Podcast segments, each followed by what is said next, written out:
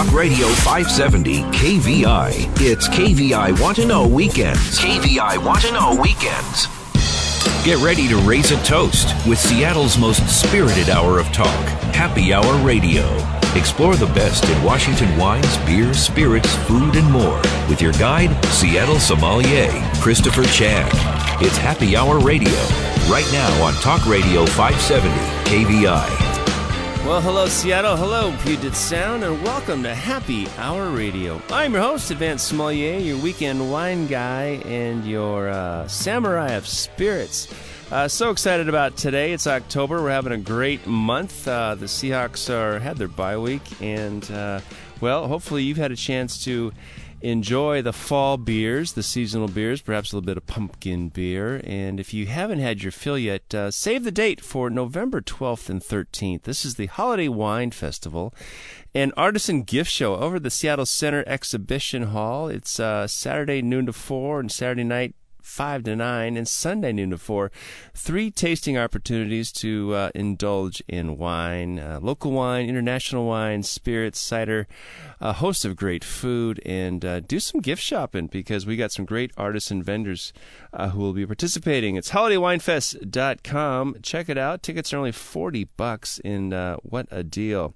Um, you know, one of my favorite places uh, in the world is France, and anytime we can find that translation here in the United States, I don't have to get the ticket worry about train strikes. Um, one of those locations is RN74. It was started by a Yakima born chef, uh, Michael Mina, and uh, his trips around the world, obviously to France, and uh, named after the Route Nationale of uh, RN, Route Nationale 74, which goes through Burgundy and I'm really pleased to have um, both my good friend Jeff Lindsay Thorson, who is the advanced sommelier over there. He runs the wine uh, program and spirits program. And uh, right now, um, they have been blessed with a brand new executive chef, um, all the way from uh, Clare, England, via New Zealand and via Chicago to Seattle. Uh, the gentleman's name is Ben Godwin, executive chef and we're going to chat about Ben's life.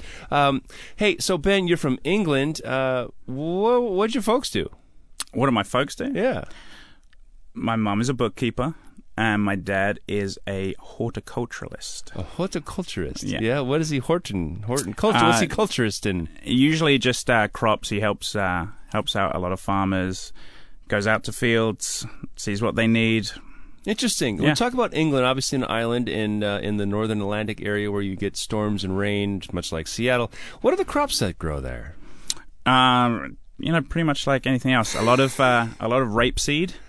Um, a lot of What do you do with that? You make oil out of it, right? make oil. Yeah. Yeah. rapeseed oil mayo. Amazing. Okay. Yeah. And um, obviously, you were blessed with a huge bounty here in the Pacific Northwest. Um, you're from England. You traveled to. You got the uh, the food bug, or I should say the food bug. That sounds bad. Um, the uh, inspiration to be working a kitchen. Where?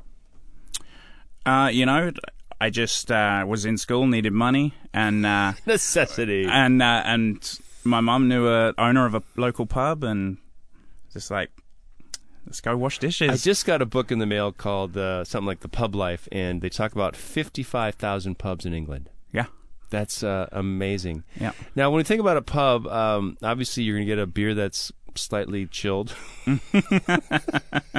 what's what's pub fare? You know, comfort, um, I think is paramount.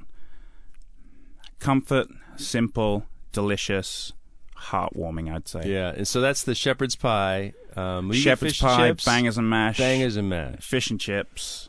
You Uh, know, everyone grew up on that stuff, and so you know, this way you don't have to make it at home. Excellent. And uh, so you went from uh, England, and you got your inspiration. You your bio says New Zealand. How did you go to New Zealand? That seems a little far away. You wanted to go. Where's another cool island where they speak funny English? where they where, where the queen's there.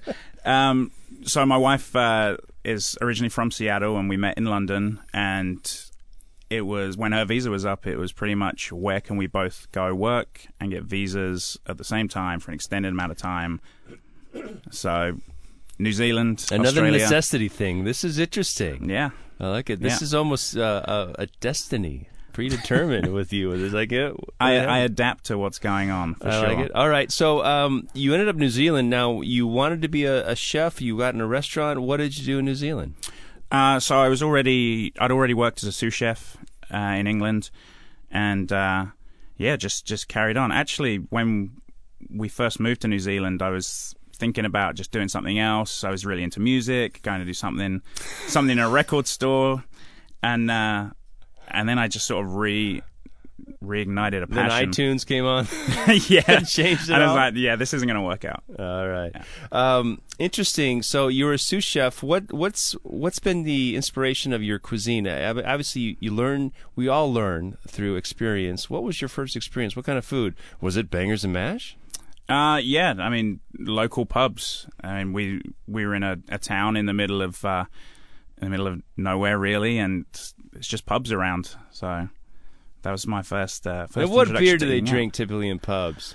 Fuller's. A lot, a lot of IPAs. Uh, Suffolk, where I'm from, is uh, there's a lot of local Suffolk, breweries. uh-huh. Um, yeah, I was Fuller's is uh, Australian. I'm trying to think uh, what the English beers are. Greene King IPA was uh, a big thing where I'm from. Uh, Greene King Brewery is is pretty local, so I, ho- I hope they hear this and send me some money. I'm sure they will because they send me lots of money. That's for sure. Uh, speaking with Ben Godwin, the new executive chef at RN74, located on Fourth Avenue in downtown Seattle. Um, a great place. You got a great happy hour and a fantastic menu. You started uh, dishwashing in England. You uh, became a sous chef at a pub. You went down to New Zealand with uh, your soon-to-be fiance. Uh, you ended up in Chicago. So um, when we returned back to the states, uh, just after we got married, I was waiting for the whole green card process to to go through. Which, if anyone's been through it that's listening, knows it's it's quite a process. That's why you just sneak under the fence, dude. Uh, I won't answer that one. um, so, you know, was, I couldn't work. So, where should I go? I did a lot of research on restaurants there, and uh, did a unpaid internship at at uh, Alinea. Alinea, and that is, uh, I, I said his name was Grant's Shots. It's actually Achatz. And Grant was here just last year for the uh, Fred Hutch uh, Premier Chef's Dinner as the host. And uh, talk about one of the most brilliant and uh, now celebrity recognized. And celebrity is a word that tends to be more celeb than Britty, um, whatever that means. But I'm saying that Grant has molecular. Wasn't he into the molecular? Uh, what What's his cachet? I'd just say just modern food, just, Modern. You know, All right. techniques to to enhance the dining. And how long? That was your unpaid internship at. Yeah, I was there Alinea. a couple of months. All right. Yeah. And what what is something you took away that really said, "Wow, I'm uh, this is this really turned me on to uh, took me to the next level, Queens to Queens level four. Uh, you know, probably just the so the lead by example of, Mm. of Grant himself. You know, he he was very softly spoken, but you just watched him through the kitchen. Carried a big knife. yeah, absolutely. Um, but he was, you know, just just watching him work was very inspirational, and then just everyone pushing. You know, everyone's there, they're passionate. They all want to achieve the same thing. So How many people in the brigade there? Probably about twenty five. Twenty five. I was Yeah. gonna say between twenty and thirty. Cause, Yeah. And uh, the specialty is really um, a multi course dinner, or it wasn't family style. It was really No, when I was there, it was, I believe, about 18 to 20 courses. Yeah. Uh, two different menus. There was, uh, in bites, right? yeah, a lot of a lot of bite-sized courses or servings, and uh, everything was delicious and yeah, mind-blowing. and uh, it's the, the restaurant still exists, um, and it's really the uh, destination. Some people call it that certain list, um, but uh, I think when when you have that experience, you understand the levels of haute cuisine. Now we can all aspire to that, but it doesn't necessarily turn our friends on and and make us feel warm and comfortable. Because when it comes to hospitality and being a chef, you want people to relax and really enjoy themselves. And in a place like um, Alinea, right? Uh, Alinea? Alinea. Alinea is uh, one of those experiences, but you can't do it every week. No. Um, if you've got a, a large wallet, you can, but you know it's an experience. But That goes with have- a large belly. yeah, I have to say that uh, you know there wasn't any discomfort, or you know you could relax there and just have fun. How did you find RN74? How did I find it? Yeah. Uh, research, actually. Uh huh. Yeah. So you were in Chicago, and your your wife was from Seattle. So you came back to Seattle and started looking. Yeah, we came back to Seattle and uh, yeah, found uh, found a few spots that I liked, and an RN74 was one of them. That was you know that was a few years ago, right right when we first opened, and just kind of followed ever since. That's cool. What did you work at some other uh, restaurants? Did you have some other mentorship here in Seattle? I spent some time at uh, at Salish Lodge, Oh uh, a little bit of time at Crush. Uh, Cool. Also, Wolfgang Puck Catering, which was was also interesting and sure. Something I'd never experienced before. And I got to got to go to LA in 2013 and cater the Oscars, which was oh yeah. a trip for sure. Um, yeah, that's right. That's that's like virtual reality, right? Yeah. It's not Yeah. real. It's Hollywood. Uh, very cool. So you found RN74. How long you been there? Almost three months. Wow. Well, your first trimester. Congratulations. Yeah, thank you. That's Thank great. you. Hey, and um, I, I got to say thanks to uh, Heather Jensvold that we had the opportunity to um, to meet you in, in your restaurant setting and try uh, your your menu, and I, w- I was very impressed. I think when you think about RN74, what's the philosophy for the restaurant? You know, we're definitely uh, underlying in French technique. And great wine program, obviously, and you would know more about that than a lot of oh, people. Oh, it's great. It's super great. Jeff does a great job. and yeah, just you know, very passionate about what we do, trying to push where we are right now to to become one of the premier dining destinations in the city. Uh, you know, we have so many great ones here, so I think we deserve to be right up there. Yes, uh, and uh, we all aspire to that. Um, when you think about trying to create great food that people uh, discuss, talk about, and remember and enjoy and, and come back for, Seattle is one of those locations that uh, we have, uh, like I said, great bounty from Yakima and from the the, the Pacific Pacific Ocean, um, water, mountains, land, etc. Um, but we're kind of a bedroom community. We're not necessarily a downtown centric. I got to walk around and go to a, to a joint at t- 10 p.m. Yeah. We've got you know Capitol Hill and Ballard and uh, Burien and, and West Seattle, Queen Anne, Magnolia, all these places that once we're done, we go home. Mm-hmm. And and so the challenge of, of creating a world class destination is contingent upon having the populace to really support the restaurant. Yep. Not that you're not supportable, but that they, you just how do you engage them? I mean, you probably do a great lunch business, I bet, because it's downtown and people just walk in. We do a great lunch trade. Uh, obviously, a lot of a lot of business lunches. Uh, dinner, it's we try and catch people that are coming down for that special occasion, and that might you know live on Capitol Hill or like you say over in Ballard or Fremont that might not venture downtown to eat. So we try and catch them on that special occasion, and they realize like, this is actually more approachable than than we think. You know, we offer That's part of it. yeah, we offer a varied menu. Uh, and we got those higher priced items, those more approachable items as well, and then our tasting menu as well, where where Which we enjoyed. yeah, myself in the kitchen just try and have fun with that and you know experiment. That's that's kind of our outlet. So we just hope to catch those people on that occasion and try and bring them back. I love it. And when it comes to French cooking, there's some staples, but one thing I would say that epitomizes French cooking is great poulet. Just world class chicken with a, a jus de poisson and just some accompaniments. But if you can do chicken right, I mean, that truly is like kind of the new comfort food. Yeah, our, our chicken dish right now, it's great. It's our top seller. Awesome. Hey, when we come back from this break, um, Ben Godwin's got a brand new dish that he's going to prepare for me, and he says I'm the first one who's going to survive to eat it. No, wait, first one going to try it, and I'm really pleased to have Ben Godwin, executive chef at RN74, here in studio. Um, he's brought a bottle of wine too from our good friends at Barrison, uh, Washington Winery, with Tom Glaze and Tom Barrison. Uh, but stick around, folks. We'll come back, and we're going to try a brand new dish from executive chef of RN74, Ben Godwin, right here on Happy Hour Radio.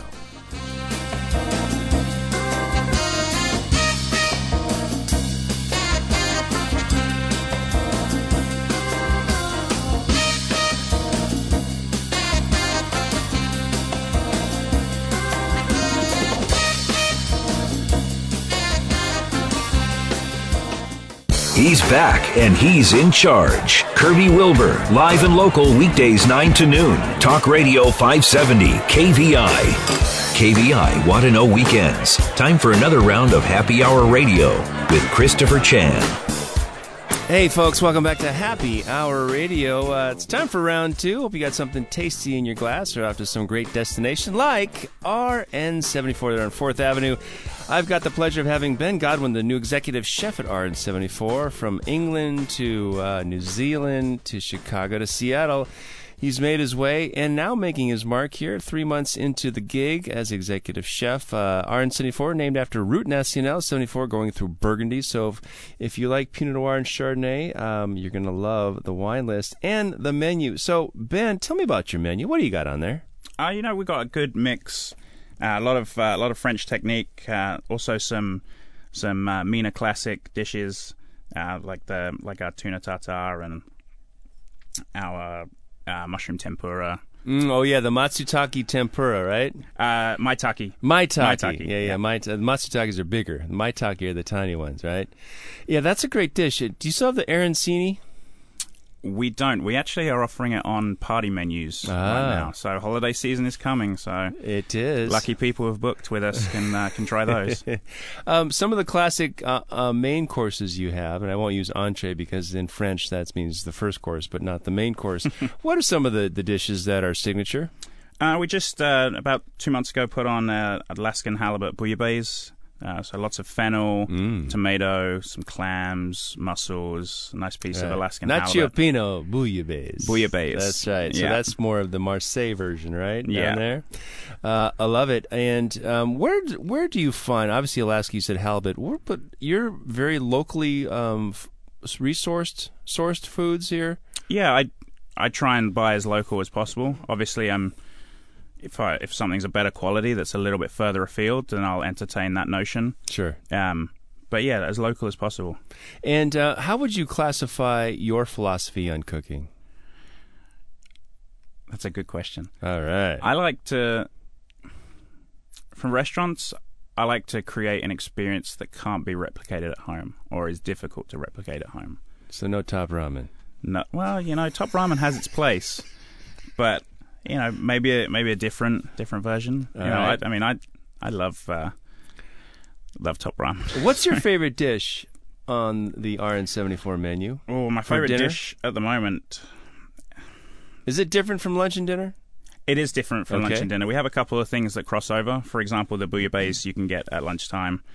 Uh, my favorite dish, you know, I love our chicken dish. That's what I said. man. As you- as you know, as as boring as chicken can be, our dish is is delicious with chanterelle mushrooms, Yeah. Parisian gnocchi, little béarnaise on there as well. That's why I said chicken. As far as French classics go, it, it's just about the chicken because most of us like, yeah, okay, it's chicken, but no. Great chicken when chicken is done perf- perfectly with Yeah. the, the gr- perfect amount of jus, uh, jus or poisson, and um, all the accompaniments. It's fantastic. You have a tasting menu. Uh, How does a tasting menu work? So we change it first of every month. Try and keep things interesting. Try and keep the kitchen entertained, and also just try and try and push people's boundaries a little bit, and uh, just come up with some fun stuff. It's uh, a very uh, what's the word? I get everyone involved. Um, Collaborative effort. Collaborative. That's the word I'm looking for. Yes. Um, so we just we play around, and you know what what do we find exciting at the moment? Um, matsutakis, which are on the dish that that you're going to try right now, just came into season. I get excited about those Yeah. every year, and so it's what what we're excited about that we can kind of push the envelope a little bit. All right, so this is a brand new dish. Let's talk about this dish. You played it in front of me. It's on a uh, beautiful, beautiful black. Uh, it's almost like a, uh, obsidian style plate without the shine. Um, what is this? So you have a matsutake cream. So we uh, we roasted some matsutakis and blended it with a little cream and uh, some shallot. And then you also have a little bit of ahi tuna crudo, brushed with a little soy sauce, some preserved sungold tomatoes, and then a little raw matsutake, just for a little bit of texture and a bit of different flavor. Wow. You know what? Texture of food is so important. I want my fried chicken to be nice and crunchy and crispy, but also juicy. And this dish has got the. Um, there's a certain pleasure to having raw food, like sushi. I'm a big sushi fan, but you have everything's in balance. This this matsutake cream is there some acid in there? Because I got a little little bit of sherry vinegar. All right, and um, is it just mushroom or is there a little bit of cream in there too? Just a touch of cream. Yeah. Right, that's what I know. Um, fantastic. What are you going to call this? I have no idea. Matsutake with tuna. Matsu, yeah, matsutune. Um, very ingenious. I've never had a mushroom. Uh, we'll call it a pate for for lack of a better term, because it really is just finely ground mushrooms or, or pureed and um, with some acidity and just a bit of cream for the coagulate to keep it all together. The tuna is fantastic. You sliced this yourself because it almost looks pounded out, but I can tell it's not. No, I sliced it. Yeah. yeah. And these little tomatoes, these are the uh, little cherry tomatoes. I see orange and red, it looks like. Yeah, we got some sun golds on there. Uh, we get those from a local farm that, that shows up at the restaurant every week. And summer's, uh, well, summer's over, but the tomatoes are still holding on a little bit. So we're deciding to uh, preserve some of those and, and use them for the colder, darker months. Interesting. Um, I don't think I've ever had mushrooms in tuna, but this really works. The, there's a certain uh, freshness from the sea you get with uh, raw ahi. And the mushrooms complement that from the earth. It's really a freshness from the forest. Yep. Um, very delicate. It's very savory. It's got great weight in the mouth great texture. Obviously, being fresh and prepared right before my eyes is fantastic. Um, what a wonderful dish. Uh, we should invite our, our, listeners to help name this dish.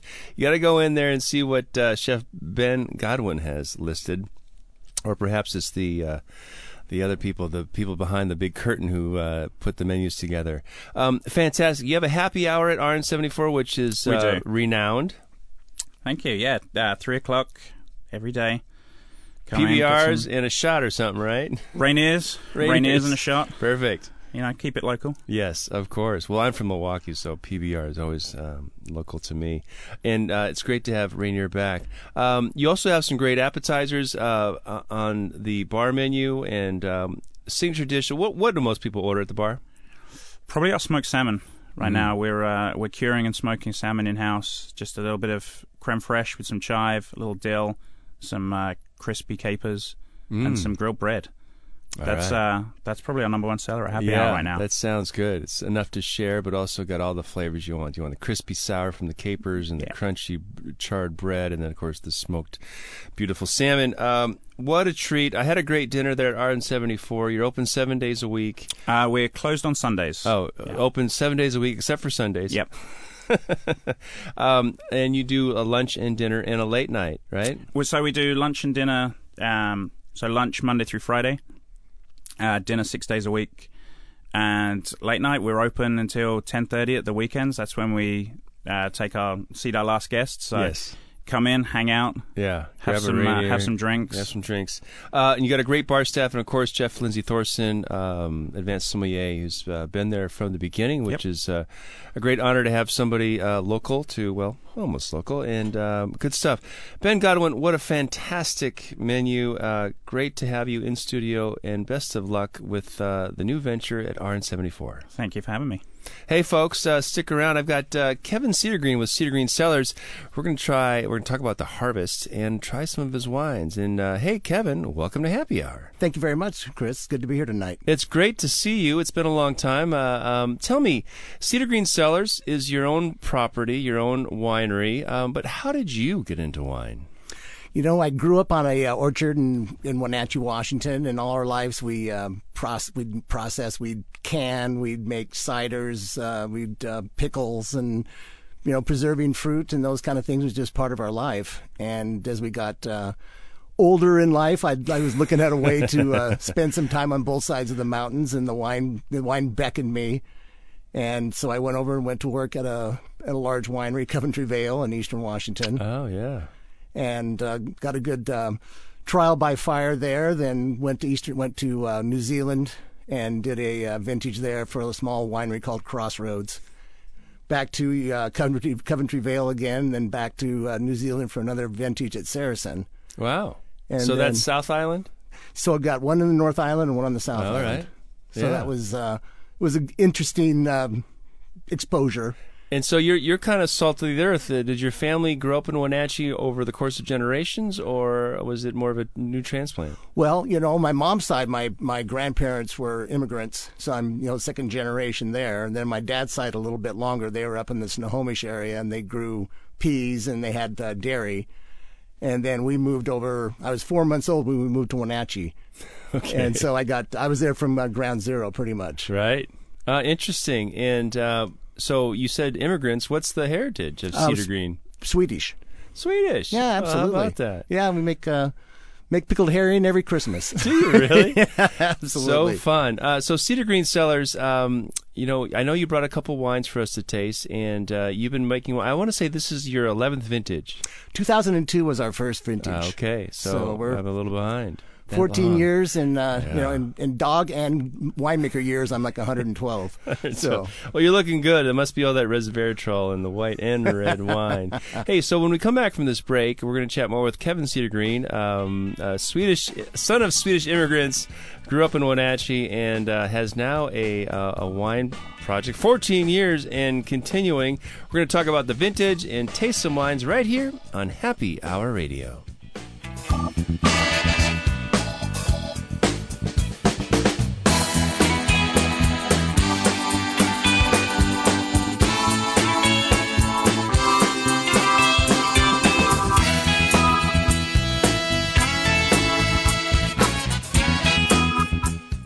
Start your day the right way. John Carlson, live and local, 6 to 10 a.m. Talk Radio 570, KVI. You're in the know with KVI Want to Know Weekends. Here's more Happy Hour Radio with Christopher Chan.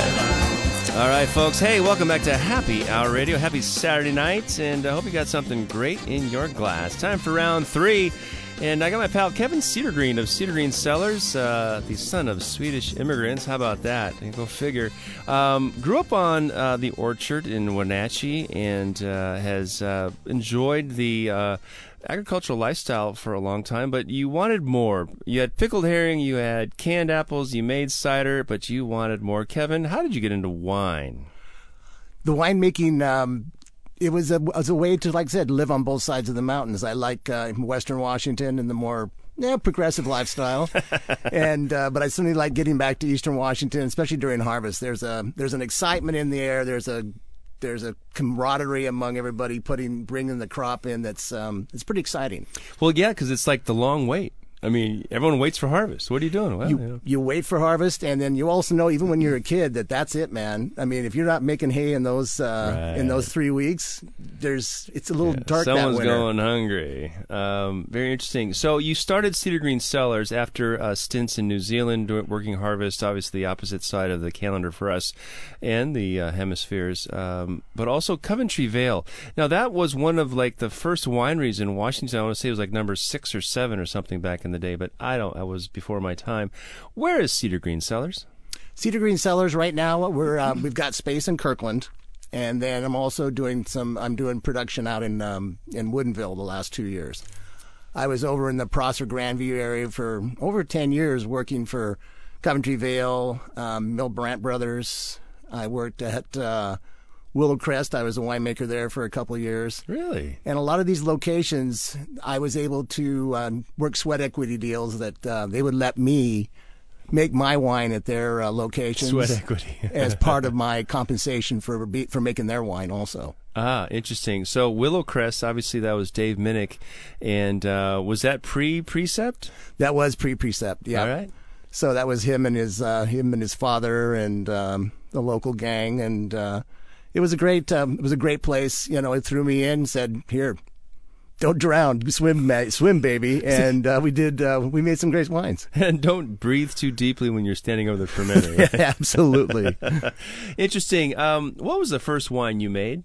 the first one I made was a uh, was a Sauvignon Blanc, and then a and then a Merlot. I made those the first uh, the first year. Well, you know, of course, I made some wine in uh, in five gallon buckets and stuff, but the first commercial chunk was Sauv Blanc and Merlot. And where did you um, did you feel confident in the grape sources? Or were you just excited to have grapes? Because I know there's a per- certain. It's Christmas. I don't care what I get.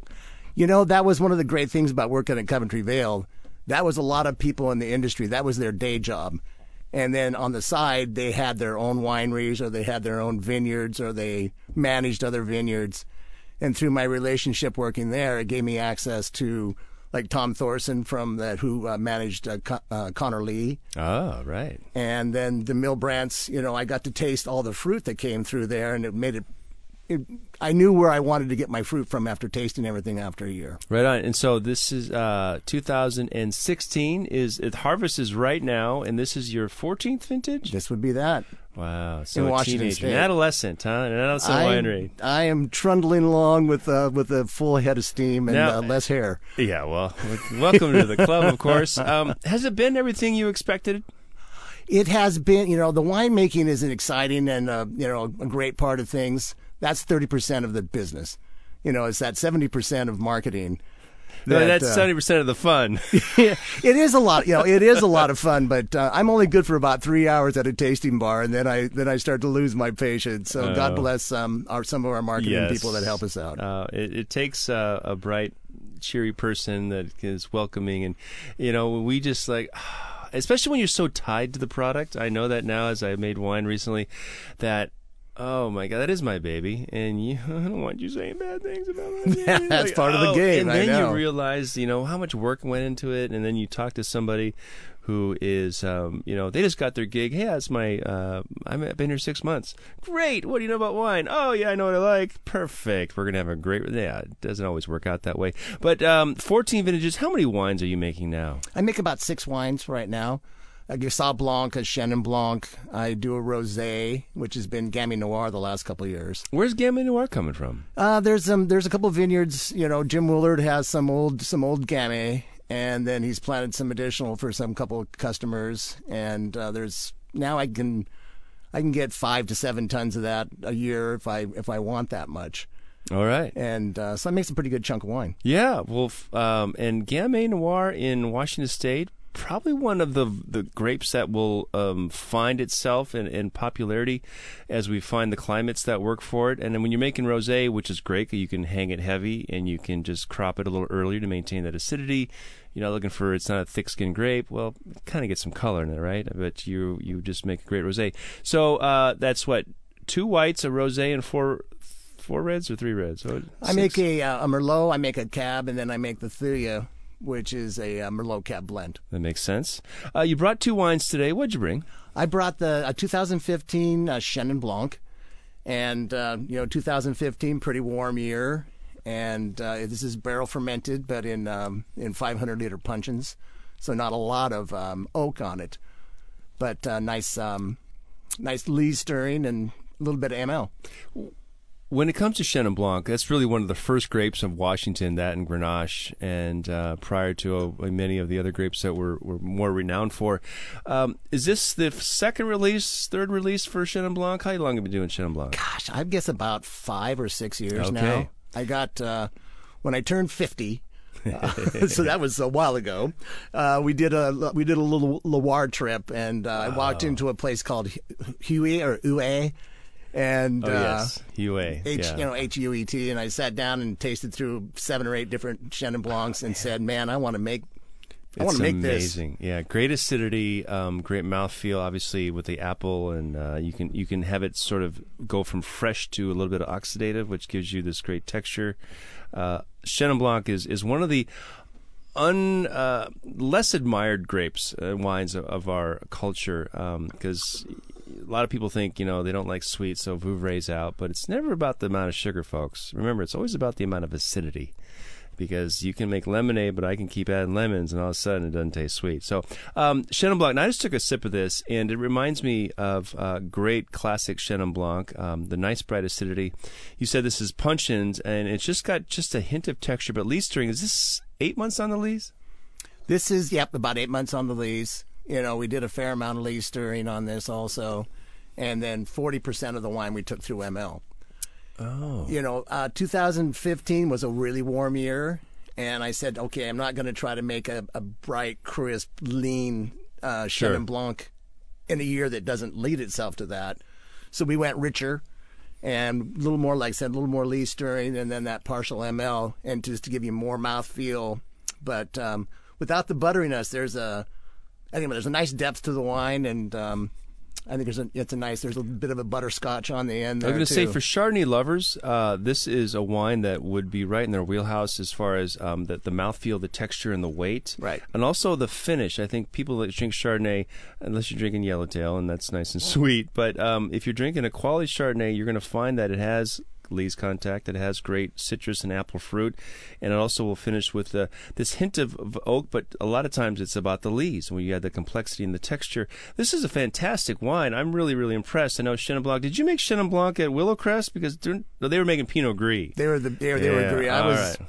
I was the the kind of uh, not odd man out. I the first year I got Chenin Blanc, they gave me a ton from Jim Willard. I can get you a ton, and then it went to two, and now I can- like I said, now it's um it's They want to see what you can do. wound up it. a bit. Yeah. Um, very cool. What is this uh, Chenin Blanc 2015 run? Um, this this wholesales or I mean, this retails at uh, seventeen. I was gonna say eighteen bucks. Uh, no, that's a delicious wine. I like that effect that it's uh, screw cap enclosure. It means it's easy access. You can take it to the beach if you're heading to Mexico now and uh, here Sure. in October. And it's bulletproof when it comes to um, TCA. Yes, it's uh, it'll always be good. And I always like to say you can sneak a glass at night and no one can hear the cork pop. I know here's a cork scrape. Um, so fun. So, uh, how was this harvest this year? Are you still pulling fruit, or oh yeah, I still got Chenin Blanc to come in and Cab Franc, and um, then some of some. that's some long hanging also. Chenin Blanc then? Chenin Blanc will, you know, I've picked up that on, on Halloween sometimes. You know, the same as um, same as Conner Lee. That they're both. I like cool sites. I focus on cool sites because they seem to hold on to more volatiles. Right. And, um, you know, it's interesting as I, I believe that we all love vanilla ice creams growing. Like, oh, this is the best. But Yeah. we find that, look, there's more flavors and there's other styles. Um, and that's what happens in the wine world. We all want this big, fruity, luscious, smooth wine. But when we realize that, you know what? I want more structure, more texture, more personality, and it comes to cooler sites because anyone can. You know, otherwise, we'd be drinking Stone Cellars from California. so fun. Hey, um, uh, speaking with Kevin Cedergreen, the man behind Cedergreen Cellars, uh, you're in Kirkland. You make the wine in Woodinville. I got a red wine, the Cedergreen's Merlot, uh, coming up after this break right here on Happy Hour Radio.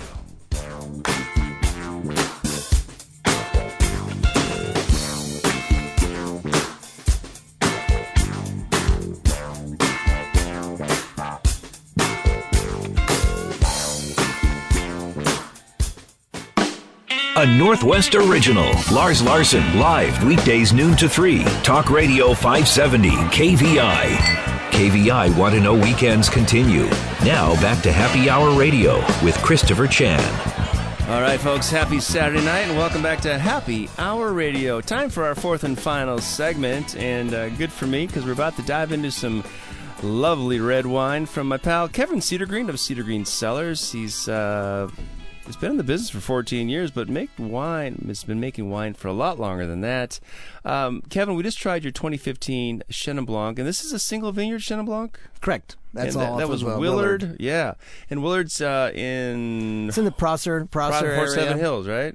No, or is that Yakima? No, it's Yakima Valley. It's All out right. on Snipes, Snipes, Snipes. and Gap in that area out Got there. it. So, um, beautiful wine. I love Chenin Blanc for natural acidity. Obviously, you've got some texture here, which I think really makes it very enticing and exciting in the mouth. Um, but well balanced and also just thoughtful. You, you take a sip, like, mmm, this is good. And it's not sweet. I don't get any residual sugar here. No, it's bone dry. Wow, which is uh, great because I think the lees texture adds some of that creamy mouthfeel that doesn't sort of uh, sting when there's no sugar. I mean, and remember, the brain is always you. We've been conditioned to eat ripe fruit, so anytime we get all those ripe fruit phenols, we associate with sugar, and that's why some people think wine is sweet because your brain says, "Oh yeah, I've had this before. It's sweet." No, it's not. Uh, red wine, Merlot. Um, Merlot is back, right? Merlot never left, man. That's right. Um, uh, I'm going to drink more Merlot. That's what it is. And uh, congratulations. This was the second wine you made. You said Sauvignon Blanc and Merlot was the second. Those are the two I kicked off with. Okay. Yes. So uh, tell us about this 2008. This 2008 is off of both Conner Lee and uh, Clifton Hill vineyards. Um, these were my best best barrels of uh, I of Merlot. I rack everything barrel to barrel, so every barrel has its own little personality. I pick out the eight to fifteen favorite barrels and blend them together. And you know, Merlot has got more depth, more interest, in Washington State, it's the it's the Cab Sauv of Washington State. It's it's it's my favorite wine, and so that's why I, I like uh, I like to focus on it. It is not a uh, it's not some blundering um, Right. juggernaut coming through. It's um, it's lithe and. Uh, and It's, not Merlot, wine. it's Mare High, everybody. This is really the pinnacle of one of Washington State's grapes. Now, um, this is quite interesting because this has great freshness for being 2008, which was uh, an average to cool year, if I recall, especially if you're getting fruit um, in cooler sites. It's going to have that structure that, that Bordeaux has, but you also have ripe, polished fruit here. And I'm getting 25, 30% new oak. Yep, that's just about- right. Yeah, that's, that's what I'm tasting. Uh, this is a fantastic expression. I'm surprised to, to, to taste the 2008 to have it to be this fresh and uh, this pronounced as as polished and not seem tired at all. That's great work. the acid on it is just is f- fabulous. There's nothing nothing's been added to it. You know, this is just um, this is actually the first year that I had wine that or the grapes that came in at the right Brix that I didn't feel was going to be too hot or too lean, and um, it just came in. It came in perfectly, and I love what this you know what this grape can what this grape can show. Um, looking at your label, it's a very uh, what else call I don't want to say simplistic, but um, it is very subdued in, in that it's uh, rectangular. You've got four colors: red, white, black, and a little bit of off gray or battleship or green. What's the red square for? The red square is a nice strong mnemonic that uh, if you taste this wine, if you're out at a party one night, the next day you can walk into a shop and say, I had this wine I really liked, has a red square on the front. All right. And that at least gets you close to me as opposed to a, uh, there's, it has a picture of a house in gold lettering. Not a it. red bicycle or not a red truck. it's a red square. Uh, congratulations. And Cedergreen is spelled C E D E C E D E R G R E E N. Cedar Green. Um, and that is your father's Swedish? Yes. Yep. My father's Swedish. Well, my, my mom was the uh, more recent, uh, um, per- you know, Transplant, transplant to the U.S. But my dad's, yeah, s- primarily Swedish, a little Norwegian. There might be a touch of English thrown in there somewhere. Oh, yeah. There's always a touch of something, right? Uh, Absolutely. Um, congratulations! Hey, it's great to get reconnected. It's been it's been a long time. I probably haven't seen you in six or seven years, unless we were at a tasting, probably at Wine Rocks or something. I remember that. Um, the Chenin Blanc's fantastic, eighteen bucks. This Merlot is in that twenty eight dollar range. No, this this Merlot is my is my Oh. smallest production factor, and um, you know it retails at forty two. All right, because I'm saying I was hoping it was twenty eight, but this is really a delicious.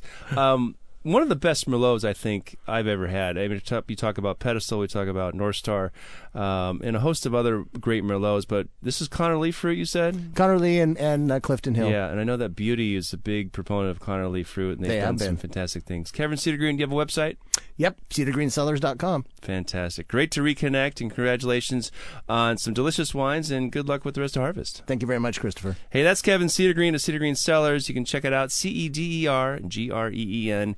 Um, hope you had a, a good time on the show, folks. If you got hungry, check out uh, RN74 and also check out Cedergreen Cellars. The Chenin Blanc's fantastic. It'll go great with Thanksgiving, as will the Merlot. And if you want to find the perfect wine, head on down to the Holiday Wine Fest at the Seattle Center. November 12th and 13th, holidaywinefest.com. If you're ever out and about with friends and having a good time, remember, folks, life is always better with a designated driver. Cheers!